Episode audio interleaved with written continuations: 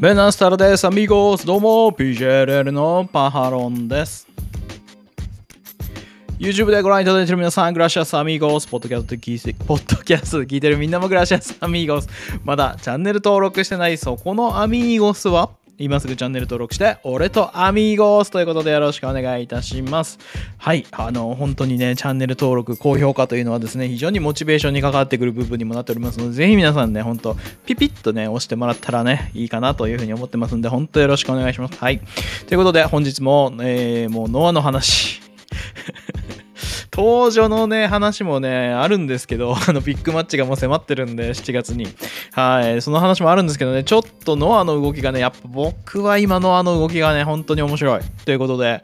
皆さんにあの会場にね行ってもらいたいということでねいろいろと、はい、宣伝させてもらっているというようなところでございますはいということで本日は5月19日に行われるえー、工業でございます。Dream on 2022という形になっておりまして、こちら5月19日木曜日、開始がですね、18時。会場17時15分。会場は横浜ラジアントホール。前回と同じ会場という形になっております。横浜ラジアントホールね、えー、席数がそんなにございませんのでどこに座ってもかなり選手を近く感じることができるそうでございます。私まだ行ったことないんですけれどもね。まあですね。ほんとね関東の民でも何でもないからね。そんなしょっちゅう遠征なんか行けませんから。はい、もうあの、常に配信。ね。もうあの、よくこういうことやってるとですね、こういう YouTube とかね、やってるとね、やっぱはい感染経験が足りないからなんちゃらかんちゃら言われますけどね。はい。あのそんないけ、いけるわけじゃないのでね、そんなこと言われても知ら知らんがなって話なんで、はい。もう僕はね、僕なりに楽しんでいきたいと思いますんでね。なんかあの、Twitter とかではいろいろまたね、えー、プロレスファンが、としては何かがどうたらこうたらみたいなことになってるみたいですけど、そんなのね、いちいちね、気にしなくていいんですよ。あの、自分がね、楽しむよ、楽しむよに楽しむ。これが一番。ね。あもう本当、それだと思いますんで、あのーなんかこういう風に楽しまないといけないってことはないと思いますんで、はい。まあ、それがその楽しみ方が合う人と仲良くやっていけばいいし、ね、合わない人はああの人はこういう楽しみ方してるんだなっていう風に思ってればいいだけの話だと思ってますんで、はい、なので、まあ、僕とねその価値観が合う人はぜひ仲良くしていただければと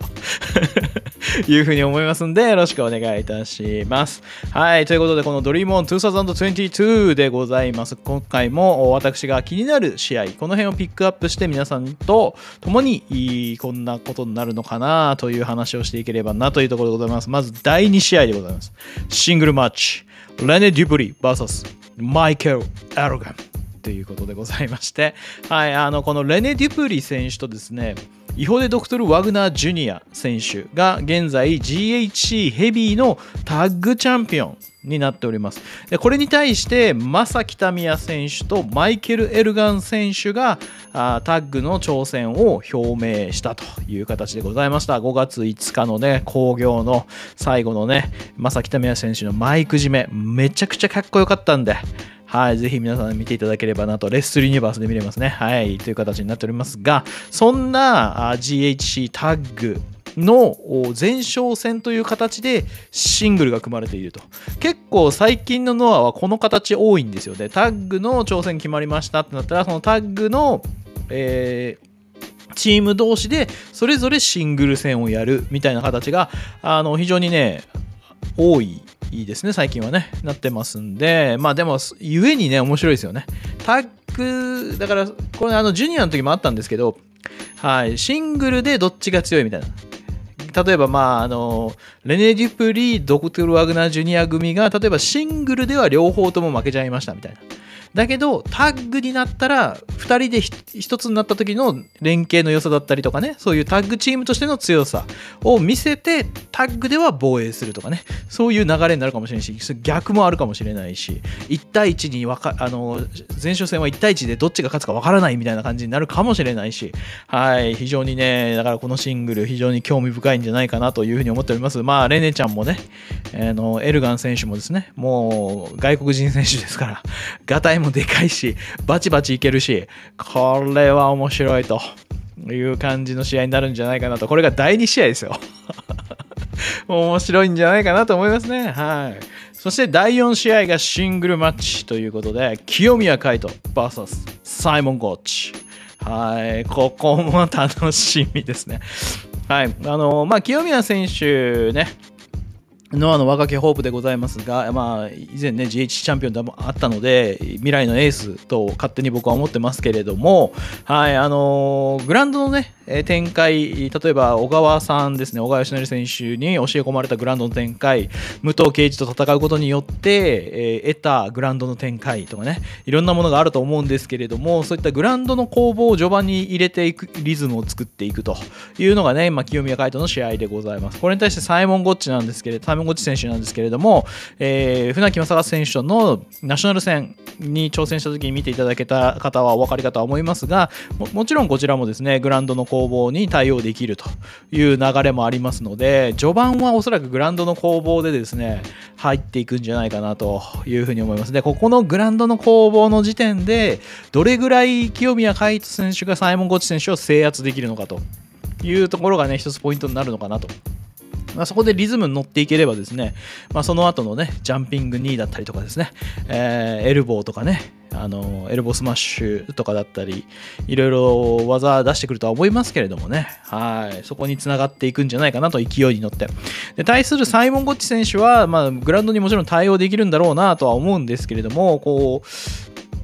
いまいちこう見ててフィニッシュにつながる怖さみたいな部分があるのかないのかっていうところがまだ僕は分かっていないのでそういった試合ここでもしそういうものが見れるとサイモンゴ僕の中のサイモンゴッチ株がですねグググググググって上がっていくっていうですね。はい。そういうシングルになるのではないのかなというふうに思ってますんで。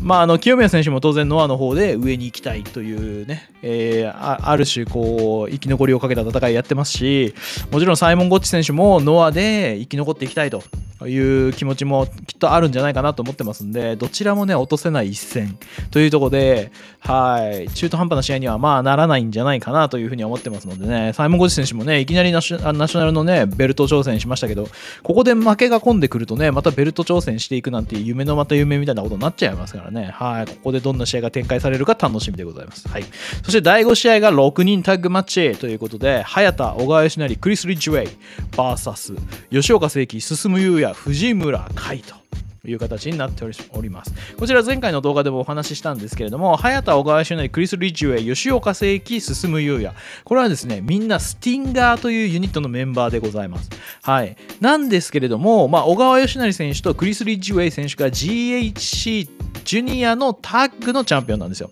でこれに対して吉岡聖輝選手と進む優也選手が挑戦を表明したんですけれどもその挑戦表明のやり方があの後ろから襲うみたいなね 攻撃をしてあの挑戦を表明したという形になったんですよ。簡単に言うとね。でまあ俺たちは慣れ合いのユニットじゃないからと。だから厳しくいくんだというようなね感じで、えー、挑戦表明してるんですけど、まあ、それによってですねあのだいぶこうスティンガー大丈夫かみたいな空気感がね出てきてるんですよ、スティンガー分裂しちゃうのかみたいなねでそこにおいて早田選手はその吉岡聖輝選手と進む優也選手があの小川選手クリス・リッジウェイ選手を襲っている時に何もせず見てたと傍観してたということでこれどっちなんだということでですね、またちょっと一悶着あったりするわけですよ。で、これはまだはっきり表明されてないんですよ。これ逆にですね、早田選手とかは、あんま喋らないタイプの、あの、キャラクターなので、はい、プロレスラーなので、あの、喋らないからこそ、あの、お前どっちなん？みたいなのがミステリアスですね。ミステリーにちょっと包まれている、謎めいているというところで、あの、やっぱあの、喋らないことがいい風に運ぶこともあるねっていう まあ一つの例なんじゃないかなというふうには思うんですけど、だから早田選手が一体どっちにつくのか、いや、むしろスティンガーはみんな結局戦った後、ノーサイドになるのか、仲良く、これから仲良くというか、まあスティンガーとして、ね、あの、ノアをね、制圧していこうぜっていう流れになるのか、こうやっぱ分裂しちゃうのか、あこれがね、まだ分かりません。スティンガーは一体どうなるんでしょうはい、楽しみでございます。はい、第6試合がシングルマッチ。違法でドクトル・ワグナー・ジュニア VS マサ・北宮ということでございまして、これ第2試合でね、ご紹介したレネ・デュプリー VS マイケル・エルガンね、えー、レネ・デュプリー、イホデ・ドクトル・ワグナー・ジュニア組が GHC ヘビーのタッグチャンピオンになっているので、それのシングルで前哨戦ですよって言ったやつのもう1カードですね。はい、イホデ・ドクトル・ワグナー・ジュニア VS 正木民也と。まあ、こちらね、前回の試合でも、あのマッチアップする場面がありまして、まあ、正木民選手がドクトル・ワグナー・ジュニア選手の膝をね、こう破壊しに行って、監獄固めでね、えー、仕留めに行くという流れが前回はできたわけですよね。はい、それによってベルトの挑戦表明をしたという形だったわけなんですけど、その流れが今回はこうどう出るのかと。ね。えー、まあ一回ね、あの、ワグナージュニア選手はここで膝攻めの流れを食らってますから、もう一度同じ流れになってしまうのか、それともそれを避けて、ね、華麗な空中戦などをね、ワグナー戦、ワグナーさんがね、仕掛けていくのかというところで、このシングルもかなり注目。で、当然、あの、ベルトを挑戦する挑戦者側のね、えー、正木民也選手も最速最短でみたいなね、えー、ノアのてっぺんにたどり着くんだという、ね、えー、マイケル・エルガンにね、来てもらってね、あのー、手をこまねいてるわけにはいかないんだよみたいなことをね言ってましたけれどもだからここで本当に最速最短でチャンピオンになるという勢いを見せるとしたらもうま正木民也選手も負けてはいられないというところだと思いますんででこれでこれによってこのドリームオン20225月19日5.19の横浜ラジアントホール大会ではジュニアの前哨戦ねヘビーのジュニアの前哨戦がシングルで見れるっていうのとえー、あタッグね、ヘビーのタッグね、の前哨戦が、えー、シングルで2試合見れると。で、ジュニアのタッグの前哨戦が6人タッグマッチで見れるという形になってますんで、この結構ね、この5.19横浜ラジアントホールはね、熱いと思いますよ。はい。だから、いけるやつは一時のやつになる可能性十分にあると思いますね。はい。そして第7試合がメインイベントタッグマッチということで、塩崎豪、稲葉大輝 VS 小島聡、丸藤直道という形になっております。こちらは、まあ、塩崎豪選手と小島選手の GHC ヘビーのシングルですね。のサイバーファイトフェスでね、えー、行われるわけですけど、それの前哨戦という形でございます。はい。あのー、まあ、前哨戦はね、正直ね、どんどんどんどん重ねていってね、塩崎選手と小島選手の、こう、なんていうんですかね、こう前哨戦の試合で肌を合わせている感じとかをね何度も何度もこう僕らファンもねなんか染み込ませていきたいなというふうには思ってますね。はい、染み込ませた上でサイバーファイトフェスで郷さんが今まで見たこともなかったような小島聡を引き出してえー、勝ってほしいなというのが、まあ、僕の個人的な願いでございます。僕はまあ小島選手が GH に挑戦することに対しては、別に何とも思ってないというか全然面白いなというふうには思ってます。ただ、まあ、例えばよくは今まであの武藤さんの時もそうだったそうだったんですけど GHC とって、えー、所属になります。あの藤田選手も GHC とって所属になりますみたいな流れが起こってて、まあ、そこれは多分ないとは思いますけど小島さんがじゃあ GHC 取りました所属になりますみたいな流れがもし起こったとしたらちょっとやりすぎじゃね？っていうのは正直思います。はい。そんなそそればっかりやんみたいな 感じになっちゃうんでまあ小島さんがねあのまあワンチャンあるのかなって思ったりもするけれどもさすがに新日さんのねから出ていくってことはあんま考えづらいと思うところなのではい。まあね。どうなるか分かりませんけど、はい、ただそういう流れだけはやめてほしいなと思ってますね。はい、あの GHC 取って所属みたいな、そういう流れを3回もや、3回もやっちゃうとですね。いや、もうちょっとそれはちょっとあれじゃないですかみたいなね、感じになってますんで、まあ、さっきも言った通りですけど、僕個人としては、小島さんが挑戦することはまあ正直楽しみではあるけれども、えー、塩崎豪選手がいかにねその小島選手の今まで出してなかった部分を引っ張り出した上でそれを上回って勝つか。僕はこれに期待してるだけなんで。うん。はい。あのー、小島選手に勝ってほしいとかっていう思いは正直言うと全然ないです。そこだけはね、一応明確に一応しとこうかなと。でもでもその僕もよく言ってますけど勝ったやつもすげえ負けたやつもすげえっていう試合をやっぱり GHC では見たいわけなんですよね。はい。なので小島選手もあのーさっきも言った通りですけど今までね、えー新日本プロレスのリングで最近ここ近年ねの新日本プロレスのリングでは見せてこれなかった小島聡そういったものをねサイバーファイトフェスでね爆発させてほしいなというふうに思ってます。はい。です。でまあそのねすげえ試合をやった後にあのー新日本に帰った後も正直そういうのを継続してほしいなとは思いますけどまあそれぞれのリングでねお家事情みたいなものがあるのかもしれませんしね。だからそれそれだからそこもなんか注目の一つですよね。ある意味ね。もしねそういう GHC でとんでもねえ小島聡みたいなのをあの見せつけられてやっぱ小島聡やべえなってなった後新日本プロレスに帰ってどうなっちゃうのか。っていうのもちょっと非常に興味深い部分ではありますけども、まあ、残念ながら私新日本プロレスはもう見ておりませんので、はい、そういった情報を手に入れることはツイッター上でしかないかなと思いますんで、まあ、皆さんのね感想をちょっとそういうのも見てみたいなというふうに思ってますんで、まあ、マジバチコンねすげえ GHC 戦をかましてほしいなというふうに思っております。ということで、5.19横浜ラジアントホール大会、先ほどもちょっと述べましたが、GHC ヘビーのタッグの前哨戦、シングル2試合、GHC ヘビージュニアのタッグの前哨戦、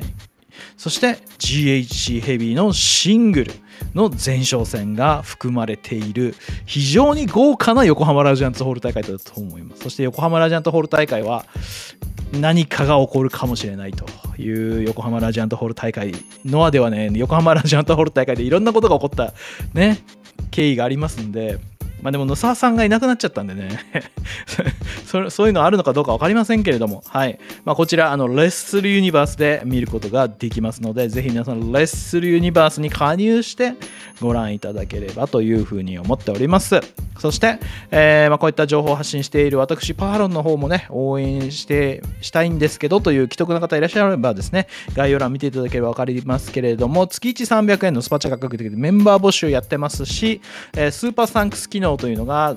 動画にはついておりますのでそこからスパチャをしていただくこともできますので、はい、いろんな方法で、えー応援していただければというふうに思いますのでよろしくお願いします。もちろんチャンネル登録高評価だけでも全然 OK なので、はい、よろしくお願いいたします。それでは皆さんまた次回の動画でお会いしましょう。Seños, amigos, homies. クソ野郎ども。I am PJLL We are PJLL